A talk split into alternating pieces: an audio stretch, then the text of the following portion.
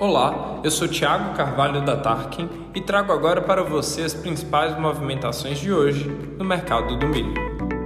Para a safra 2021-22, a Conab destaca que, apesar do aumento no volume total, é importante registrar a forte queda de 20,4% na produtividade da região sul durante a primeira safra, fato que causou uma redução de até 15,6% da produção naquela região.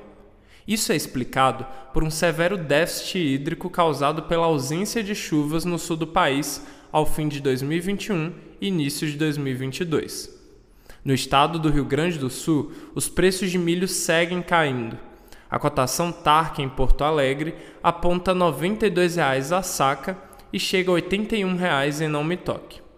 Em Santa Catarina, as indicações de preço estão entre R$ 87 e 90 reais.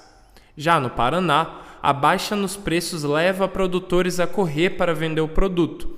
A cotação Tarkin aponta preços na faixa dos R$ 88,00 em Ponta Grossa, Chapecó e Videira. No aplicativo da Tarkin, temos ofertas firmes de milho, sorgo e soja. Além disso, você consegue ver gratuitamente as variações nos preços em qualquer cidade. Por hoje é só. Continue com a gente para não perder as principais movimentações do mercado do milho na sua região.